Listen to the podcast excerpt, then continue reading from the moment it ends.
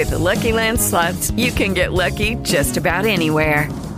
This is your captain speaking. Uh, we've got clear runway and the weather's fine, but we're just going to circle up here a while and uh, get lucky. No, no, nothing like that. It's just these cash prizes add up quick. So I suggest you sit back, keep your tray table upright, and start getting lucky.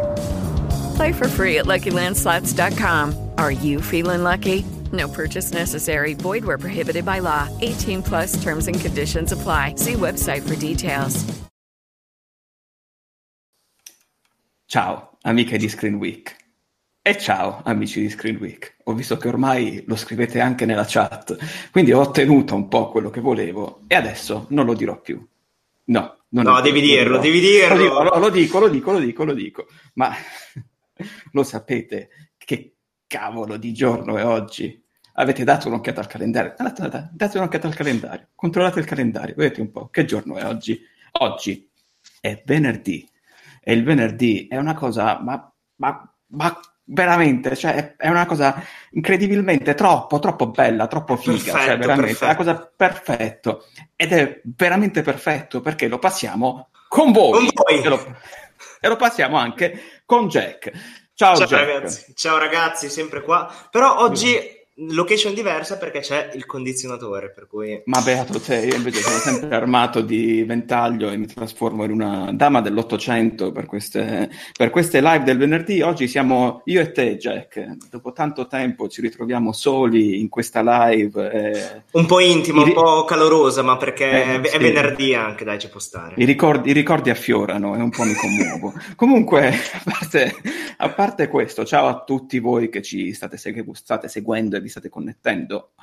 In questo momento abbiamo un po' di cose da commentare tra trailer che sono usciti durante la settimana, la, stagione, la nuova stagione di Stranger Things che è arrivata, ma io sono fermo all'episodio 2, quindi non parleremo manco per il cacchio di Stranger Things perché non voglio spoiler, e soprattutto dell'argomento che dà il titolo a questa live che a giudicare dal commento è una live sexy, cioè incredibile. Nessuno mi ha mai detto che sono sexy, grazie, ti ringrazio, grazie. Ma for- forse era più per Jack quel sexy, non era sicuramente per me. Per In ogni caso, in ogni ca- no, no, più per te, Jack, fidati. In ogni caso, in ogni caso abbiamo la sirenetta. Ci hanno fatto penare per tanto tempo. eh, chi sarà, chi non sarà, sarà Zendaya. Sembrava lei la favorita al, al ruolo. Si era anche recentemente tinta i capelli di rosso, ma era un omaggio invece ad MJ. L'aveva Esatto. anche detto lei subito. Però io in realtà ci speravo un po', ci contavo. eh, pensavo che l'avessero obbligata a dire questo e che fosse tuttavia in trattative, e invece no. Abbiamo scoperto qualche giorno fa, verso le 10, non mi ricordo quando, di preciso l'ora. Vi dico però che la news l'abbiamo pubblicata alle 22.24, l'ho pubblicata alle 22.24, quindi si è sparsa intorno a quell'ora, che la sirenetta del live action targato Disney, ispirato all'omonima faba di Hans Christian Andersen, sarà Halle Bailey. E io, fino all'altro ieri, ignoravo beatamente chi fosse Halle Bailey e la prima volta che l'ho sentito confesso anche di aver pensato ad Halle Berry, non capivo una mazza, ma È la come- sorella come di Ellie Berry. sì, ma come me gran, gran parte del popolo del web, perché c'è stata un po' di confusione su Twitter nel momento in cui è stato fatto l'annuncio, perché molti pensavano che fosse Halle Berry. Hanno lo stesso nome, il cognome simile, però giustamente Halle Berry un po' avanti con, con l'età. Sarà Halle Bailey, che è, vi dicono dalla regia, una cantante R&B che canta nel gruppo Chloe X Hell, che non so se si pronuncia così, no? For Hell, non, non lo so. Magari me, me lo dite voi come si pronuncia, se già le conoscete, perché io ammetto di non, di- di non averla mai sentita fino all'altro ieri. Comunque la Disney ha scelto lei. Beh, innanzitutto sa cantare, e questo è una componente essenziale per un ruolo del genere, come ha detto lo stesso Rob Marshall, quando, che sarà il regista di questa versione live action, quando è stato annunciato il suo coinvolgimento. Ha un problema, cioè neanche un problema, cioè diciamo che è decisamente diversa dall'Ariel che ci ha presentato il cartoon della Disney, però cioè, non è un problema, ho sbagliato ad esprimermi, è molto diversa e questa sta eh, scatenando un po' di polemiche nel web perché non rispetta, se vogliamo dire mh, come vogliamo dire, l'iconografia, la vogliamo definire così, della sirena, come è stata innanzitutto rappresentata nel cartoon della Disney, come molto probabilmente l'ha immaginata lo stesso creatore, essendo danese. Molti sono contro, c'è già, sta, è già partita una petizione per eh, rimuovere questo casting e vedo che anche voi siete particolarmente agguerriti eh, a giudicare dei commenti che avete scritto. Jack, tu che ne pensi di allora, io, questo coinvolgimento? Come ho detto ieri in un'altra live, non voglio scatenare gli animi, non voglio eh, scatenare sterili polemiche, giusto, me- giusto perché non sono né dalla parte di quelli che eh, la criticano, ma neanche di quelli favorevoli. Oltre al fatto che io di questi live action, come ben noto, non sono troppo felice, possiamo dire, eh, perché le trovo delle, delle, manovre di marketing, seppur giuste in parte per far avvicinare un pubblico più giovane, ehm, non troppo sensate, cioè nel senso che a me non, non fanno impazzire. Oltretutto i live action Disney fino ad adesso me ne sono piaciuti davvero davvero pochi. Ehm, ma oltre a questo, Sinceramente sì, toglie sicuramente diversa dalla sirenetta classica. Sicuramente l'iconografia la toglie molto perché eh, essendo una, una sirenetta comunque afroamericana, se vogliamo metterla in questi termini, non caucasica come quella originale, stiamo molto attenti con i termini, ehm, però, cioè, nel senso, nel complesso queste manovre sono sempre state fatte. In questo caso la cosa che mi dà più fastidio, sinceramente, è tutto quello che ci sta intorno, perché questa manovra mi pare, mi pare, mio pensiero personale, che sia stata fatta solamente per far parlare della pellicola, per far scandalo, per uh, girare attorno al fatto dell'Ariel di colore, è una cosa che mi dà fastidio, perché comunque se vogliamo fare un film su queste tematiche per far sì che ci sia parità tra tutte le varie etnie, che siano asiatici, afroamericani e, e non per forza attori caucasici, bisognerebbe trattare questi attori, queste attrici come tutti gli altri. Cioè, nel senso che non deve essere un caso mediatico che una, un'attrice entri a far parte di un cast, eh, un'attrice afroamericana, asiatica, eccetera, eccetera, di qualsiasi etnia che non sia quella, tra virgolette, caucasica classica di, dei film hollywoodiani. E, ehm, questo perché se diventa una cosa eccezionale, per esempio un cast di colore, se diventa una cosa eccezionale come nel caso di Black Panther o nel caso di As di Jordan Peele, eh, non è parità perché la gente appunto li vede come tra virgolette diversi e quindi non, non lasci e non mandi quel messaggio. Se deve essere una cosa paritaria e tra virgolette normale come dovrebbe essere, non devi pronunciarti, non devi premere su questo tasto, devi semplicemente farla passare così, come una cosa normale, come è successo in molti film. Sì, il problema è che giustamente è una mossa, cioè qualcuno nei commenti ha detto tutti quanti ne stanno parlando, la Disney ha già vinto ed è effettivamente vero, cioè è stata, è una mossa eh, palesemente fatta per scatenare, vogliamo chiamarla la polemica, per far parlare, ovvio, cioè non, non è una scelta che è stata fatta a caso. Ehm, mi fa, a me poi piace fare in questi casi parecchio l'avvocato del, del diavolo, quindi eh, mi fa molto ridere innanzitutto che da due giorni ormai nel web eh, si stia parlando in maniera profondamente scientifica sul colore della pelle delle sirene. Che le sirene. Fondamentalmente io vi dico la mia, a me non me ne frega niente, cioè nel senso che se il film è buono ben venga, spero che se abbiano fatto una, se hanno fatto una scelta del genere, innanzitutto segna anche un'altra cosa, un netto cambiamento rispetto alla pellicola animata, che poi è una cosa che abbiamo sempre eh, rimproverato alla Disney ogni volta che annunciava un film live action, che motivo c'è di farlo se poi la pellicola animata, cioè se poi lo devono fare uguale alla pellicola animata, in questo caso non lo faranno uguale alla pellicola animata, questo lo capiamo già dalla protagonista. Mi aspetto che con un cambio del genere cambi proprio tutta l'ambientazione, ci si sposti più in un'ambientazione tropicale. Quello che vorrei capire, per esempio, è quanto sarà fedele a questo punto, visto che si possono concedere libertà. Filippo, Filippo si sente peggio il tuo audio? Mi senti? Adesso meglio, adesso meglio. Prima ti sentivo sì. proprio male. Quindi ho parlato senza che nessuno mi capisca. No, ti, ti sentivo molto perché adesso ti, sto, ti, ti sento bene. Sì, perché era il ventilatore, penso. Il ventilatore, il, il mio ventaglio, ma io muoio senza ventaglio, cioè mi sciolgo in diretta. Se lo, lo muovo un po' più piano, così mi, mi si sente? sì, adesso ti sento bene. Ok.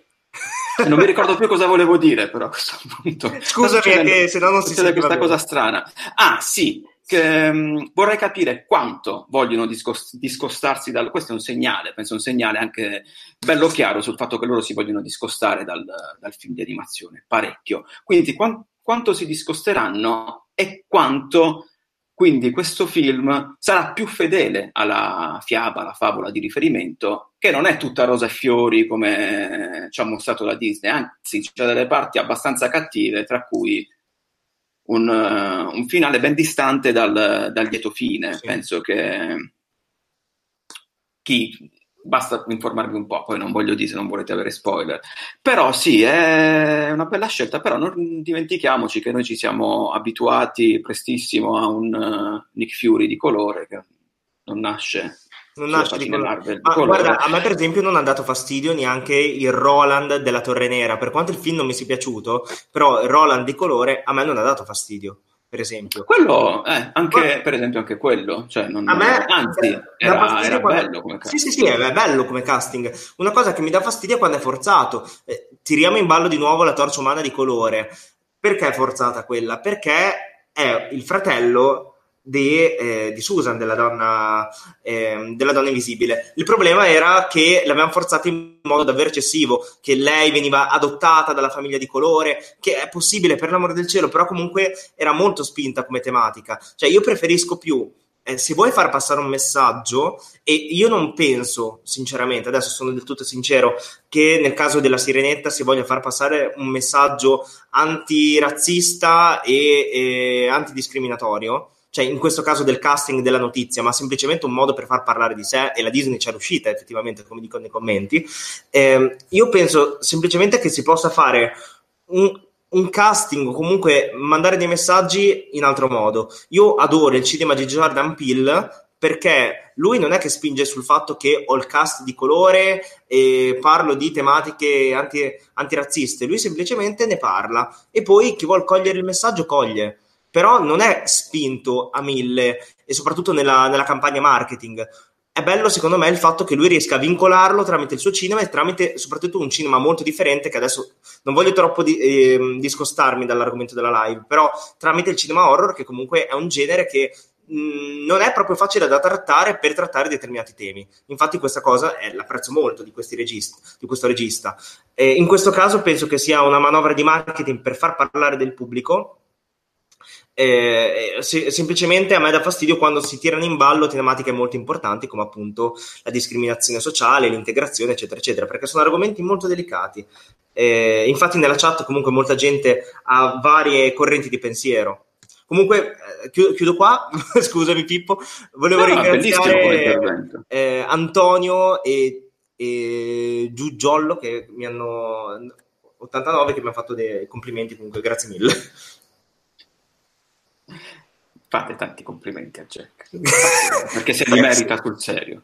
Fatene qualcuno anche a me ogni tanto. Poi no, Pippo, ma Pippo, noi ti vogliamo bene, con, non, c'è bisogno. Faccia, mi, mi, addormento piangendo con la faccia proprio schiacciata sul cuscino. ho bisogno di certezze nella vita, ho bisogno di sentirmi amato e desiderato. Comunque, a parte questo, era giustissimo il tuo intervento, Jack. Eh, e lo condivido, è, è una forzatura, è una cosa fatta apposta. Io in realtà avevo pensato anche un'altra cosa che se veramente volevano mandare un messaggio, se veramente volevano scuotere eh, dalle fondamenta un po' il sistema cinematografico e soprattutto la concezione magari di molti che hanno della Disney, avevano un personaggio nella pellicola animata che lo permetteva tranquillamente ed era Ursula. Ora, Ursula, le voci principali che girano sono del coinvolgimento di Melissa McCarthy come, come Ursula, che ci sta, cioè fisicamente ci sta tutta. Ma in realtà, se volevano poi soprattutto dimostrarsi fedeli alla pellicola di animazione, avrebbero dovuto coinvolgere un, una drag queen, perché la figura di Ursula originale nel cartone animato è Vero. ispirata a Divine, che non so se conoscete, però è sì, stata una grande performer, drag queen, come la vogliamo definire, scomparsa verso la fine degli anni Ottanta, è famosa per la sua collaborazione con il regista John Waters, che è stato un po' il, come lo vogliamo definire, colui che ha reso il trash una forma d'arte, eh, mi verrebbe da dire, perché è vero, cioè, una delle scene più famose di, di John Waters e allo stesso tempo che coinvolge Divine è una scena di Pink Flamingos in cui Divine mangia una, vera, mangia una, vera, cacca di cane. Che bello che siamo partiti dalla Disney a Divine che mangia una cacca di cane. Però è vero, se andate a cercare la trovate su YouTube, è quel momento di Pink Flamingos è considerato poi la summa, il capolavoro del cinema trash d'autore allo stesso tempo. Cioè, perché John Waters è una personalità molto borderline, sfiora il trash eh, e anche il cinema d'autore, ha collaborato anche con Johnny Depp durante la sua carriera. È sì, all'inizio della sua carriera. Sì, sì, ha fatto un bel musical con, con, con, Johnny Depp. Comunque, a parte questo, la figura di Ursula nel cartone animato della Disney era ispirata a, a Divine, a cui poi si è ispirato anche la nostra Platinette. Quindi potevano cogliere la palla al balzo, fare veramente una mossa azzardata, no, neanche azzardata, coraggiosa per quanto riguarda la Disney, proprio la stessa Disney, per quanto riguarda proprio tutto ciò che si sarebbe smosso e coinvolgere una vera drag queen per il ruolo. Non l'hanno fatto, hanno deciso di stupire così. Vedremo. Io, come vi ho detto prima, non uh, mi interessa tantissimo. Se il film è bello, è bello. Se vogliono cambiare Io. la storia, cambiare ambientazione, ben venga. Ha ragione, hai ragione tu, Jack, nel dire che è una manovra fatta apposta per scioccare. Però ormai funziona così funziona ci sono molti scioccare. altri film e molti altri eh, personaggi per parlare di queste tematiche. Pensiamo a Pocahontas. Secondo me Pocahontas potrebbe essere un personaggio e un, uh, un live action che potrebbe funzionare e trattare anche di tematiche più, più, importanti, diciamo, e meno di superficie.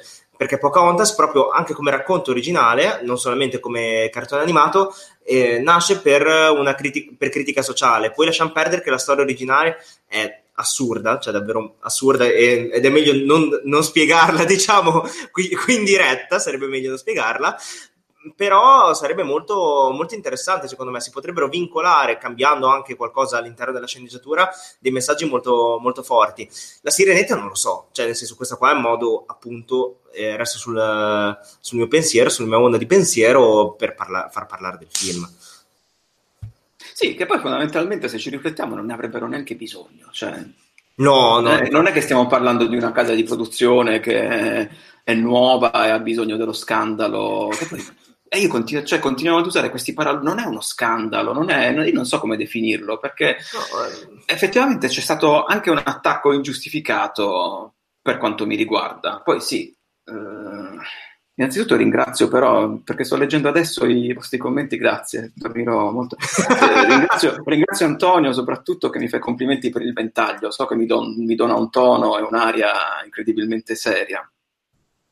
Però eh, sì, non ne aveva bisogno, è una mossa che la Disney, cioè effettivamente forse anche il ragionamento diventa contrario. La Disney non ha bisogno però di fare queste mosse, quindi se l'ha fatto, evidentemente sarà una scelta ragionata. Non, alla non Disney so. ci sono sempre scelte ragionate dietro. Sì, e c'è anche poi chi dice i primi che si lamentano sono i primi che vanno a vederlo. Sto leggendo un ultimo commento ed è anche vero, perché poi ne parliamo, ne parliamo, ne è parliamo, però tutti quanti lo, lo, andremo a vedere. Quindi chi, chi lo sa, chi lo sa, non, non... se tu vuoi aggiungere qualcos'altro. No, Jack, io guarda, argomento... dico solamente che eh, beh, rimango sempre sul mio pensiero e il film andrà visto, andrà visto e si vedrà per quello che è. Ovviamente uno può accogliere positivamente o meno eh, il fatto del, del, cambio di etnia o, o, meno, però sinceramente è come appunto criticare il fatto della torcia umana nera, rimaniamo su quel piano lì, che può essere una cosa sbagliata,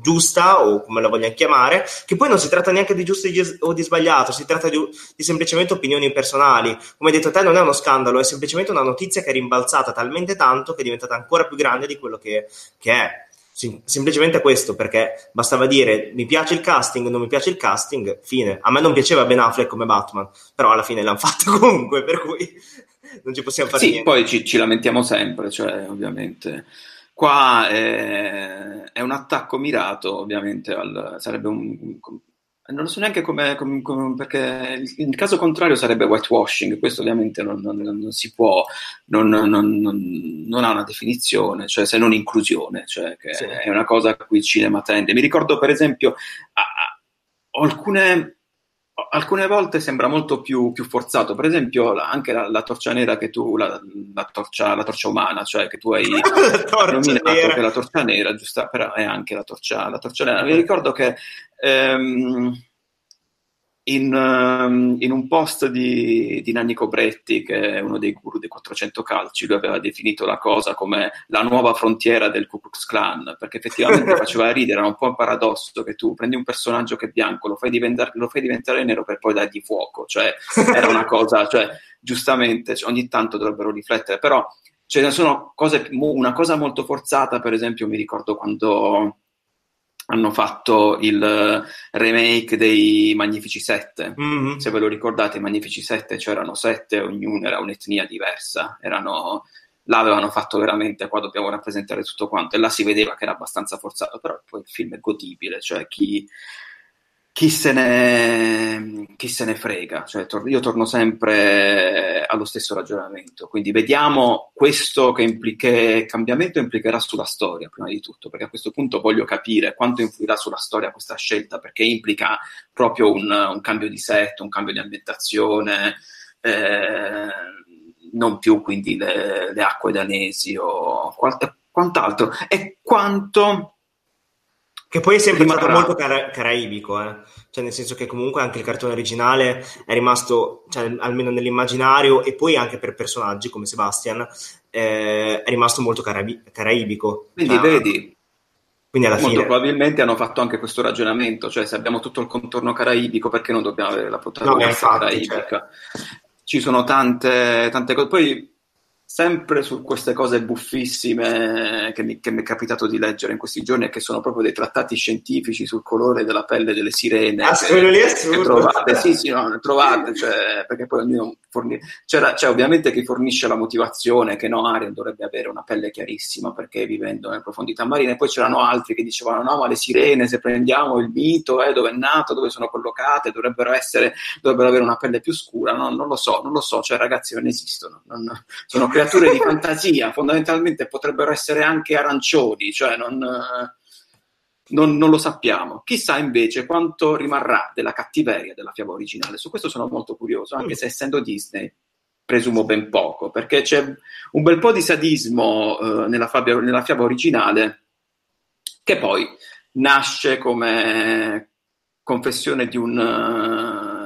Di un gay innamorato, se la vogliamo definire così. Esatto. Perché Andersen sì, era innamorato di quest'uomo etero, eterosessuale, quindi era un amore non corrisposto e tutta la fiaba. È una metafora quindi di, di questo amore questo del voler cambiare e del voler cambiare fondamentalmente.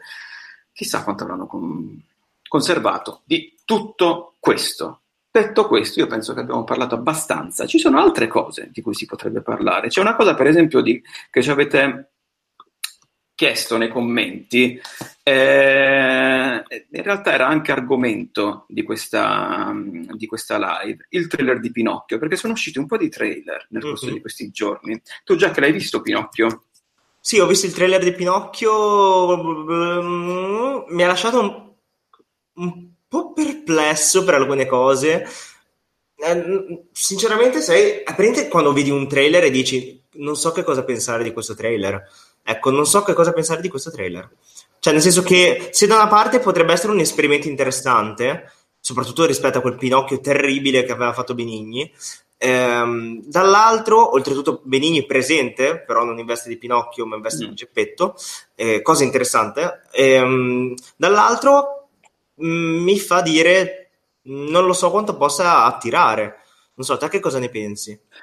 A me è piaciuto parecchio, non me l'aspettavo, mi ha stupito positivamente il look che Garrone ha scelto per il suo Pinocchio e allo stesso sì, tempo sì. mi, mi, fa molta paura, cioè mi inquieta tantissimo, è, è molto inquietante.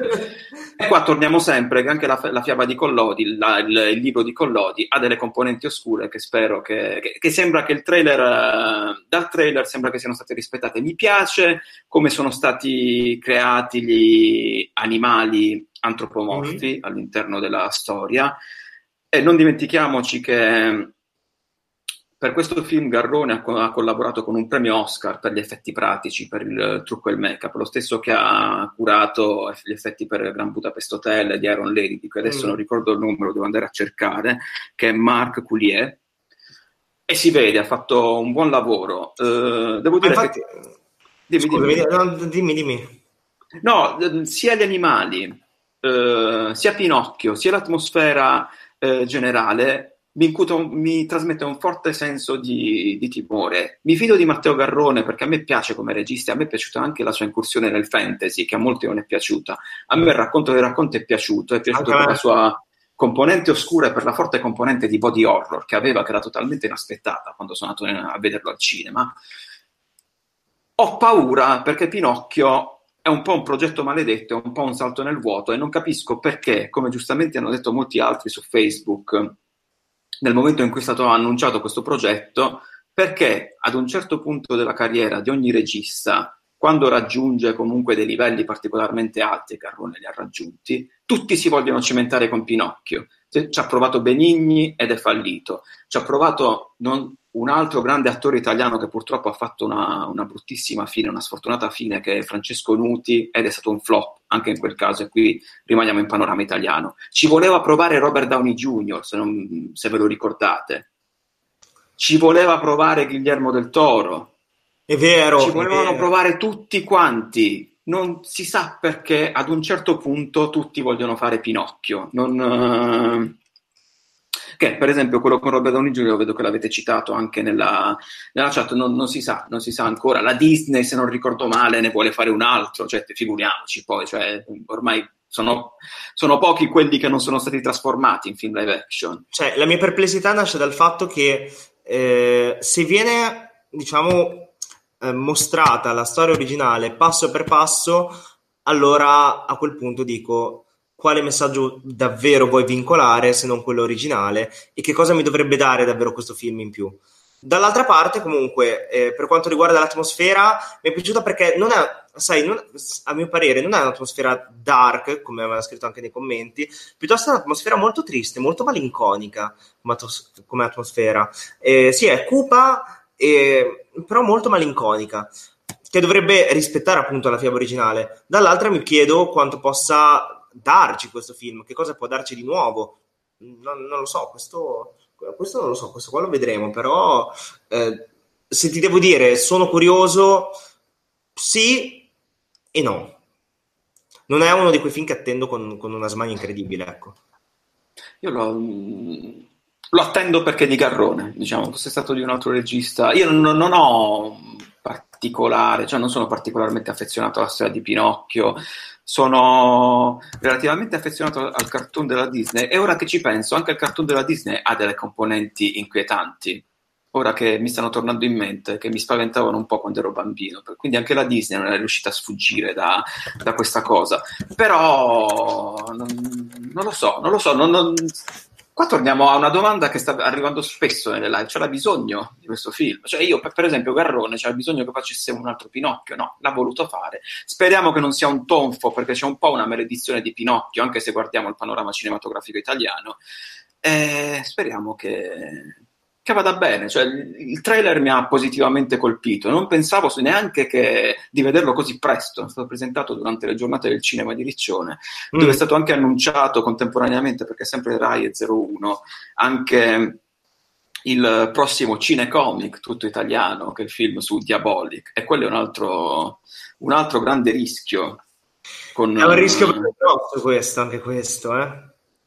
Sì, sì, Ma il cast però... a me piace il cast a me piace, il cast che hanno annunciato per esempio di, di Diabolic. Uh, vedremo, vedremo. Cioè, sono, abbiamo dei nomi comunque coinvolti, abbiamo i Manetti Bros. Tanta roba. Tanta roba, anche se c'è qualcuno per esempio che ha notato che con uh, progetti del, genere, del genere di, è difficile tenerli a bada e potrebbero svaccare. Non lo so. Luca Marinelli come Diabolic per me sta tutto. Miriam Leone ci sta tutta sempre, in ogni caso. Ah, ma non piace come attrice. Eh, no, è stupe- lei, lei, è stupenda, ma non mi piace per niente come attrice, sai? Però Adesso come vacante io ce la vedo. Sì, cioè, ha, ha quell'appeal, diciamo, però non mi piace come attrice. Se, la rende, cioè, se reciterà molto bene, mi, mi ricrederò, mi ricrederò. Ah beh, sì.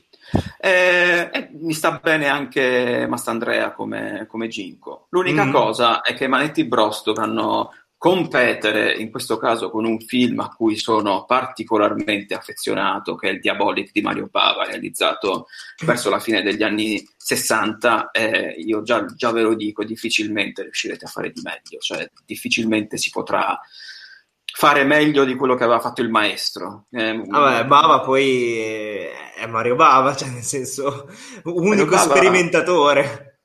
Mario Bava è un nome che troppo spesso viene ignorato, soprattutto da noi, stranamente, perché è uno di quei nomi di cui dovremmo andare particolarmente orgogliosi. Invece Però in America, in America molti sì, registi infatti. l'hanno sempre citato, cioè Joe Dante, anche Spielberg, lo stesso Spielberg, Zemeckis, eh, anche mh, mm, eh, Crabbe l'aveva citato, mi pare. Comunque molti registi, soprattutto provenienti dall'horror. Rodriguez, Tarantino, Rodriguez. Barton. Non c'è veramente un grande regista straniero che non citi tra le sue principali fonti di ispirazione Mario Bava, e giustamente perché era stato veramente un maestro, un, un uh, grande artigiano del cinema, come si definiva lui stesso. E difficilmente si potrà competere con un gioiello proprio pop come il Diabolic di, di Mario Bava, che poi è stato citato anche.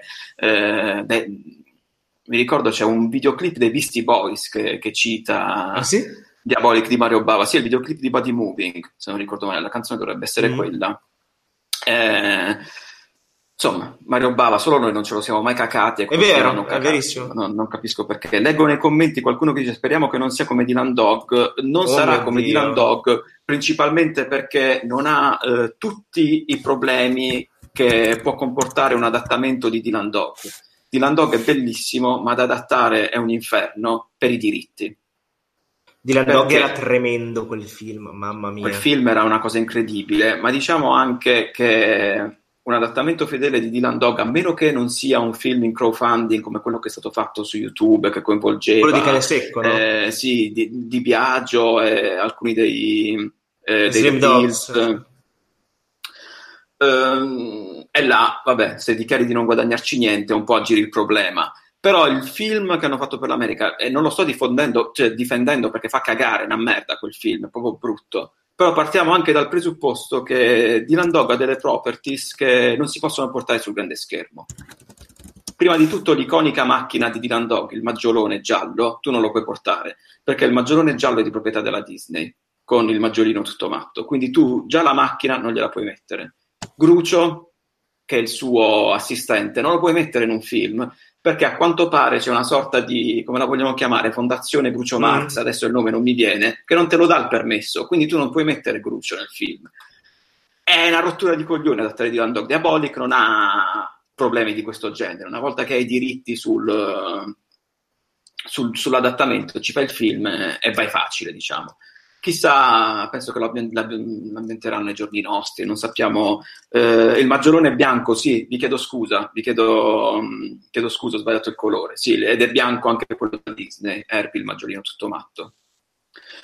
Uh, quindi sì, non avrà gli stessi, gli stessi, problemi, sarà più facile ed è, ragazzi, a tutti gli effetti un cinecomic italiano, neanche come lo chiamavano Gigrobo perché non, non aveva un'opera di, di, riferimento, lo chiamavano Gigrobo, quindi spingiamoli questi progetti e...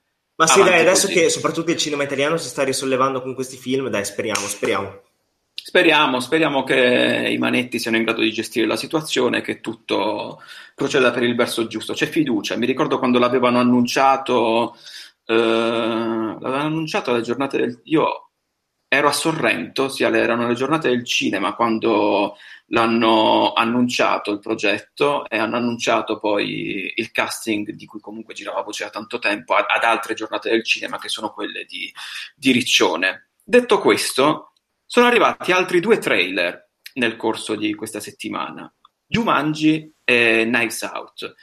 Jumanji The Next Level, che è il eh, sequel di Jumanji Benvenuti nella giungla, e Knives Out, che è il nuovo progetto di Ryan Johnson, che dopo Star, Star Wars ha deciso di dedicarsi a quello che a quanto pare è uno dei suoi più grandi amori, che è il giallo sulla scia delle opere di Agatha Christie. Jack, tu li hai visti questi trailer? Ho visto solamente quello di Jumanji. Eh, quello di Ryan Johnson no, non, non, mi sono neanche informato. Jumanji, io devo dire, devo spezzare una lancia a favore di Jumanji del primo, perché per quanto non c'entri niente, per quanto io sia affezionato a quello originale e tutto quanto, mi aveva divertito. Cioè, stiamo parlando di una, di una, mossa di marketing simile al film di Baywatch. Cioè, nel senso, il film di Baywatch, per quanto stupido, tamarro e tutto quanto, come Jumanji poi, però sono divertenti, cioè nel senso che non hanno questa grande sostanza e non la vogliono avere, però sono divertenti. Io mi sono divertito molto a vedere il primo Jumanji. Per cui il secondo, sì, potrebbe essere un film di intrattenimento molto carino. E poi ricordiamoci, questi film non sono riferiti a noi, sono riferiti a un altro target che è quello dei bambini che vedono in The Rock, come mi sa che l'aveva detto appunto Victor Laszlo, vedono in, in The Rock un, una figura come noi da, da più piccolo, io nel mio caso da più piccolo vedevo in Robin Williams, quindi questo attore mito eh, che, ci può, che può far divertire in modo differente. Eh, Dwayne Johnson rispetto a Robin Williams, con capacità anche attoriali differenti, però è sempre, secondo me è sempre divertente, per cui ci sta secondo me come trailer e ci sta il fatto di fare un altro, un altro capitolo. Io, io, devo dire che evidentemente devo, io vedo The Rock con gli occhi di un bambino a questo punto perché io lo adoro proprio. datemi qualsiasi cosa con The Rock e io me lo guardo, datemi qualsiasi cosa con Dwayne Johnson e io la guardo. A me è piaciuto veramente tanto il primo Jumanji, l'ho visto con uh, poche aspettative e senza neanche la rabbia con cui magari l'hanno visto molti perché mia colpa, io non sono particolarmente affezionato al, al Jumanji originale, cioè l'ho visto, però no, non è per esempio uno dei film dell'infanzia a cui sono legato. Quindi mi sono approcciato a Benvenuti nella giungla con uh, la più totale indifferenza, cioè dicendo ma sì, vediamolo, e mi sono divertito veramente tanto. L'ho trovato molto molto divertente e ha incassato proprio l'ira di Dio, ha l'ira di tantissimo. Quindi a quel punto, cioè, il sequel che ci piaccia o meno lo fanno e continueranno a farli finché i film incasseranno, perché così funziona, lo, lo sappiamo. Um, questo trailer funziona, cioè questo trailer, questo sequel, da quello che abbiamo capito, funziona un po' con uh, le dinamiche che aveva il primo, fondamentalmente mm. aggiornate, perché per esempio nel primo lo sfigato magrolino finiva nel corpo di Dwayne Johnson, la bellona finiva nel corpo di Jack Black, in questo caso abbiamo delle dinamiche simili, solo che ci hanno inserito quindi i due vecchi che sono due vecchi di di tutto eh, rispetto, oserei dire, visto che comunque stiamo parlando di Danny DeVito e Danny Glover. Danny Glover poi che io ricorderò per sempre come Roger Martag di, di Arma Letale e loro si ritrovano in dei corpi giovani, quindi fondamentalmente la dinamica, se vogliamo dire, è sempre la stessa sul paradosso di ritrovarsi in un corpo che non ci appartiene e giocheranno su, su questo. Per il resto, se, se, è divertente come il primo, io me lo guardo me lo guardo, cioè The Rock che continua a fare la sua faccia carismatica, che è uno dei suoi punti di forza e a me fa ridere ogni volta che fa.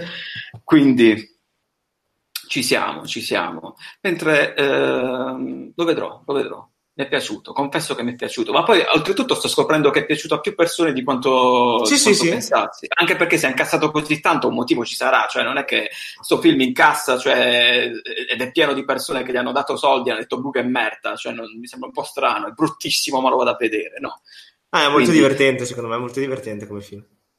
È molto divertente, è molto divertente. Knives Out te lo consiglio, te lo consiglio. Eh, dopo vado molto. a vedere il trailer mi sembra veramente spassoso come film, però sembra una, eh, una versione di, di, di, Cluedo, cioè si vede proprio che Ryan Johnson si è divertito come un pazzo a fare questo film. E tutto il cast si è divertito secondo me. Ed ha un cast della Madonna sto film. Abbiamo Chris Evans, Jamie Lee Curtis, Tony Collette, Don Johnson, Michael Shannon, eh, non mi ricordo chi, chi altro c'è, ce n'è Christopher Plummer, tanti, è un cast della Madonna, è un giallo, c'è un delitto, tanti possibili colpevoli.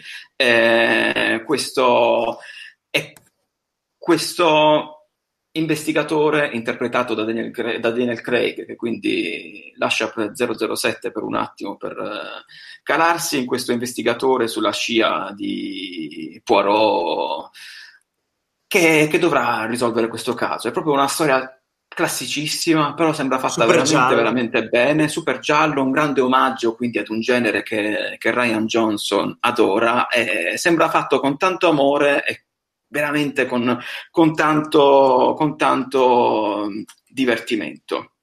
Dai, allora dopo mi vedo il trailer e ti scriverò cosa ne penso.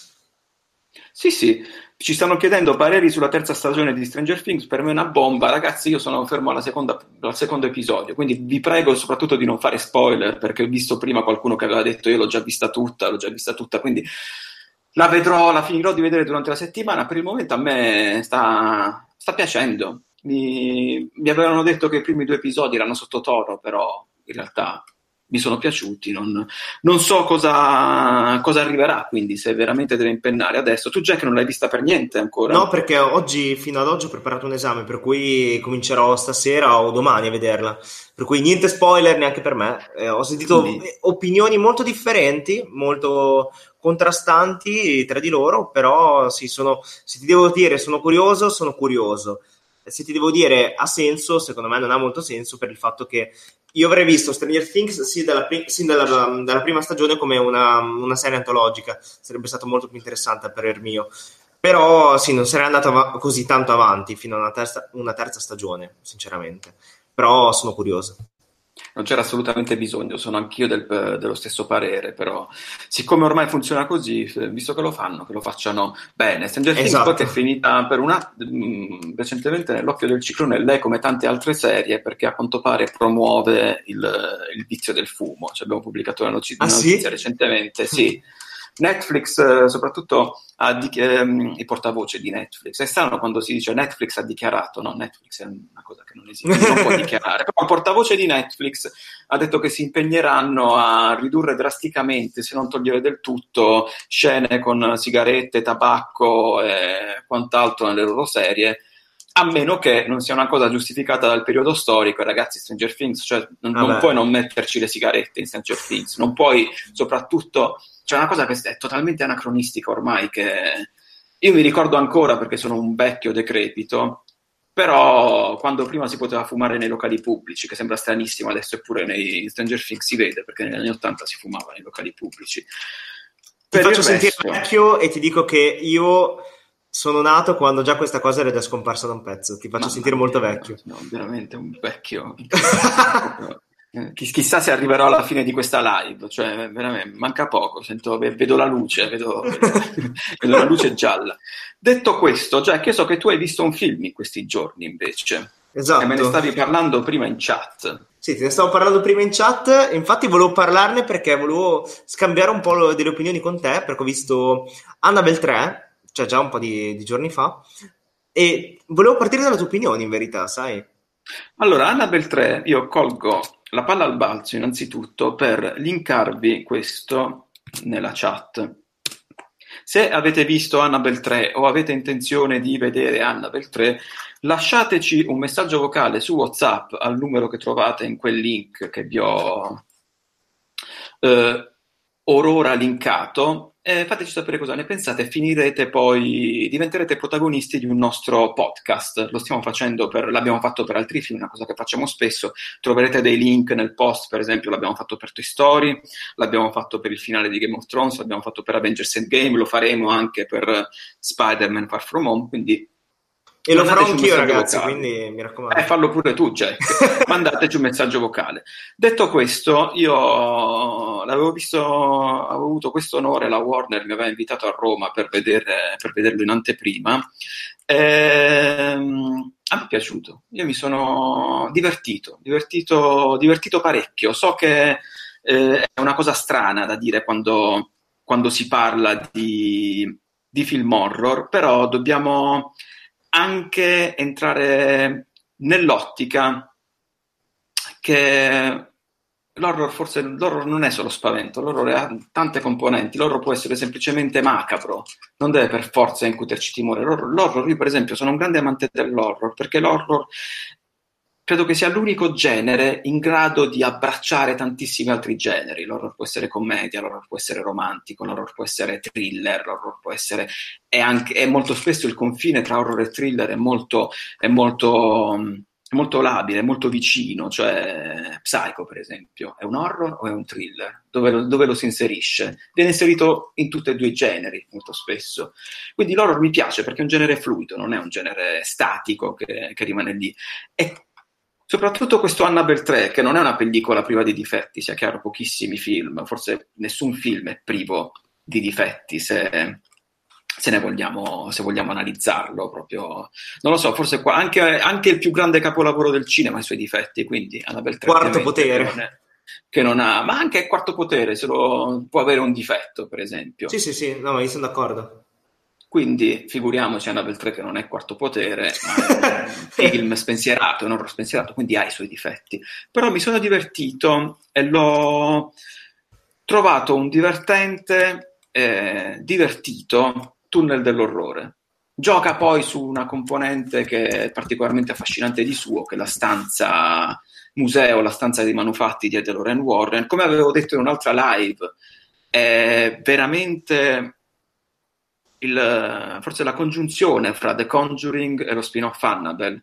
Cioè, per quanto mi riguarda, non è neanche Annabelle 3, è The Conjuring 2.5, soltanto perché The Conjuring 3 lo stanno girando adesso ufficialmente, mm. però è molto, è molto Conjuring. È divertente, introduce una serie di villain, personaggi, mostri, demoni, che molto probabilmente verranno sfruttati nel futuro del Conjuring Universe, e, um, risponde a quel bisogno primario che eh, a cui risponde a sua volta il cinema horror.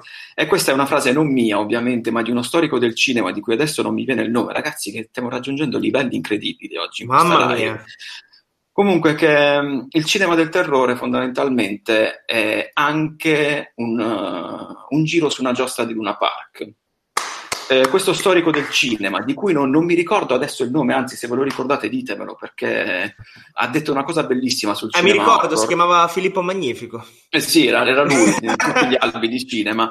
Però quando voi immaginate un giro su una giostra, per esempio su un ottovolante sulle montagne russe, avete tensione, lo, fate il giro, state facendo la salita, affrontate il giro con la paura, ma con la consapevolezza che poi tutto finirà e voi tornerete, tornerete alle vostre vite di tutti i giorni, con magari qualche brivido, qualche ricordo dentro. Ecco, il cinema dell'orrore, dell'orrore è la stessa cosa fondamentalmente, ti dona quel brivido che però poi finisce perché tu hai la consapevolezza che questo orrore non continuerà una volta che si riaccenderanno le luci in sala. Annabelle 3 fondamentalmente è questo, cioè ve lo dovete godere come il giro su una giostra del Luna Park ed è anche articolato in questo modo, se avete visto un tunnel dell'orrore, voi state seduti, andate avanti per uh, questo tunnel, per questo corridoio e ogni tanto sbuca un mostro, sbucano dei mostri diversi finché il percorso non, non finisce. Quindi oltre ad Annabelle abbiamo altri mostri in questo film è il regista, che poi è lo sceneggiatore di, di, di Hit e degli altri Annabelle, eh, qui al suo esordio dietro la macchina da presa, ha fatto questo, si è approcciato al film in questo modo, in una maniera divertente, in una maniera non troppo, eh, eh, non troppo seriosa e funziona. Per quanto mi riguarda il film funziona e mi ha divertito tanto. Tu, Jack, invece cosa ne pensi? Allora, io su alcune cose sono, sono, d'accordo, su altre un po' meno. Cioè, se ti devo dire, personalmente mi sono divertito tantissimo. Nel senso che il film scorre, a un certo punto, quando sono arrivato alla fine, ho detto è già finito. Cioè, perché mi sembrava durato poco, in verità non era durato poco. E, ehm, e mi sono divertito davvero, davvero tanto. Cioè, ci sono scene dove mi sono fatto delle risate, altre scene dove mi sono preso un colpo. Eh, ci sono anche espedienti, devo dire, registici e narrativi interessanti. Cioè, comunque troviamo. Eh, adesso non voglio fare spoiler, però per chi l'ha visto, una scena nel letto dove è un espediente banalissimo per fare un jump scare, solo che funziona bene e funziona davvero molto, molto bene.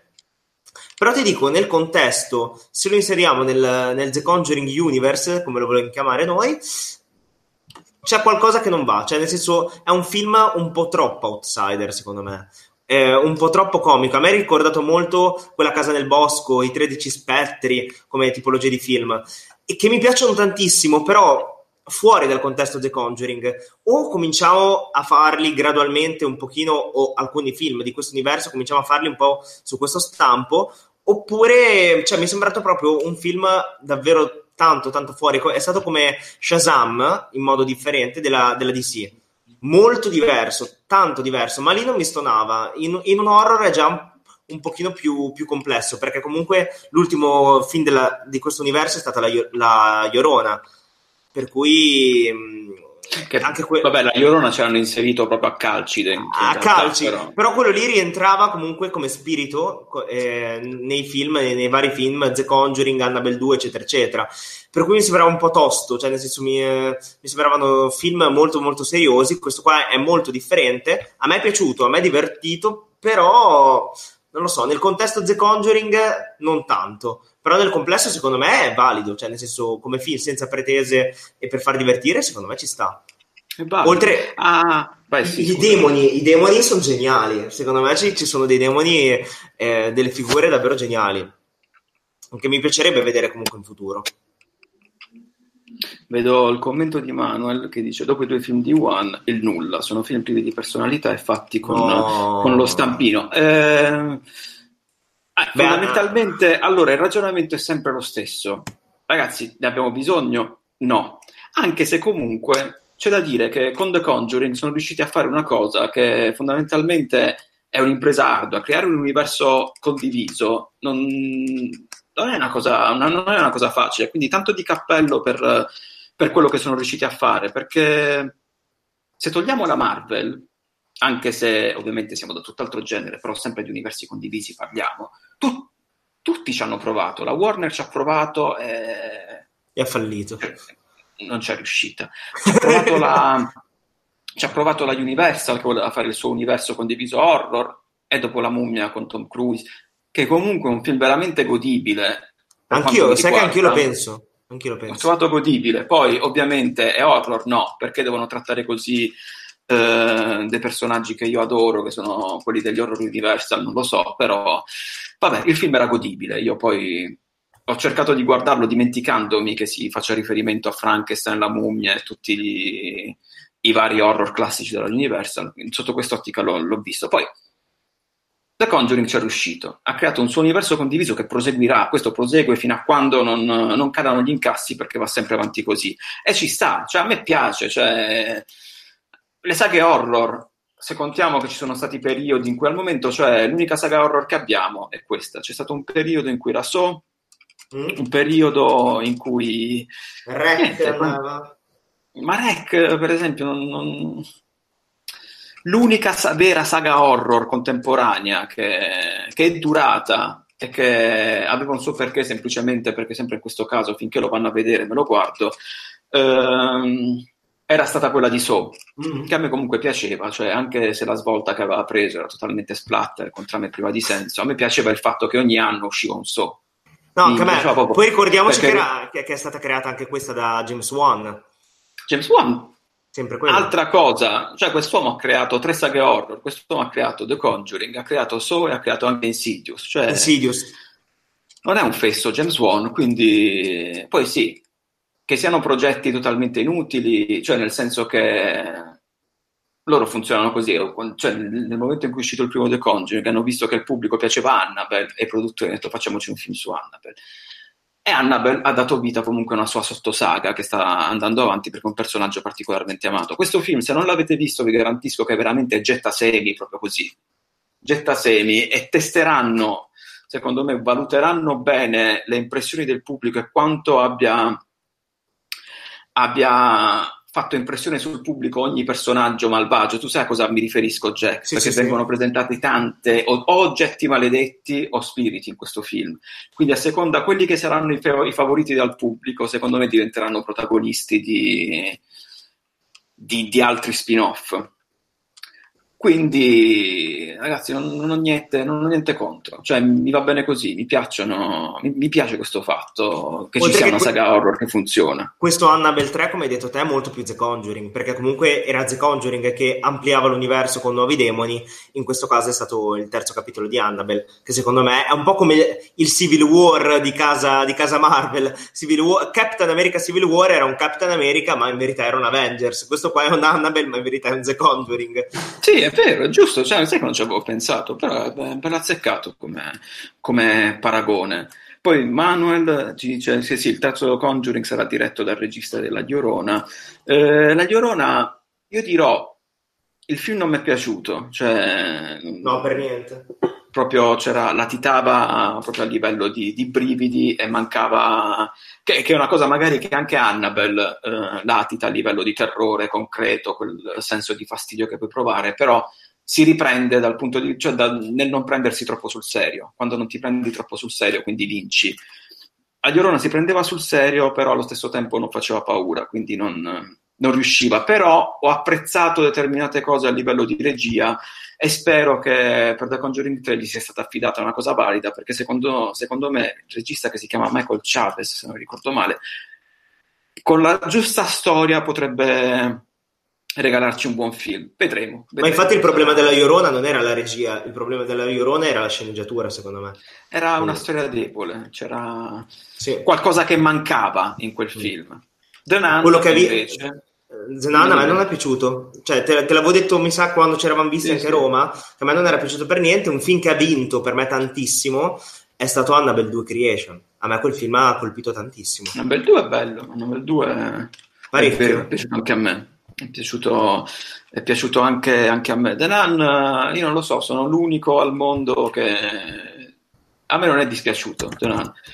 Con, sono d'accordo sul fatto che, per esempio, non riesca a mantenere una sua personalità fino in fondo. Quando, per esempio, Annabelle ha una sua personalità dall'inizio alla fine, The Nun cambia personalità in corso d'opera, che è una cosa che non, non ha senso perché inizia inquietante e finisce come Indiana Jones. Quindi, quindi sì, e poi c'è Manuel, eh, che ti cito per la terza volta, che dice aspettiamo Midsommar. Sì, aspettiamo Midsommar.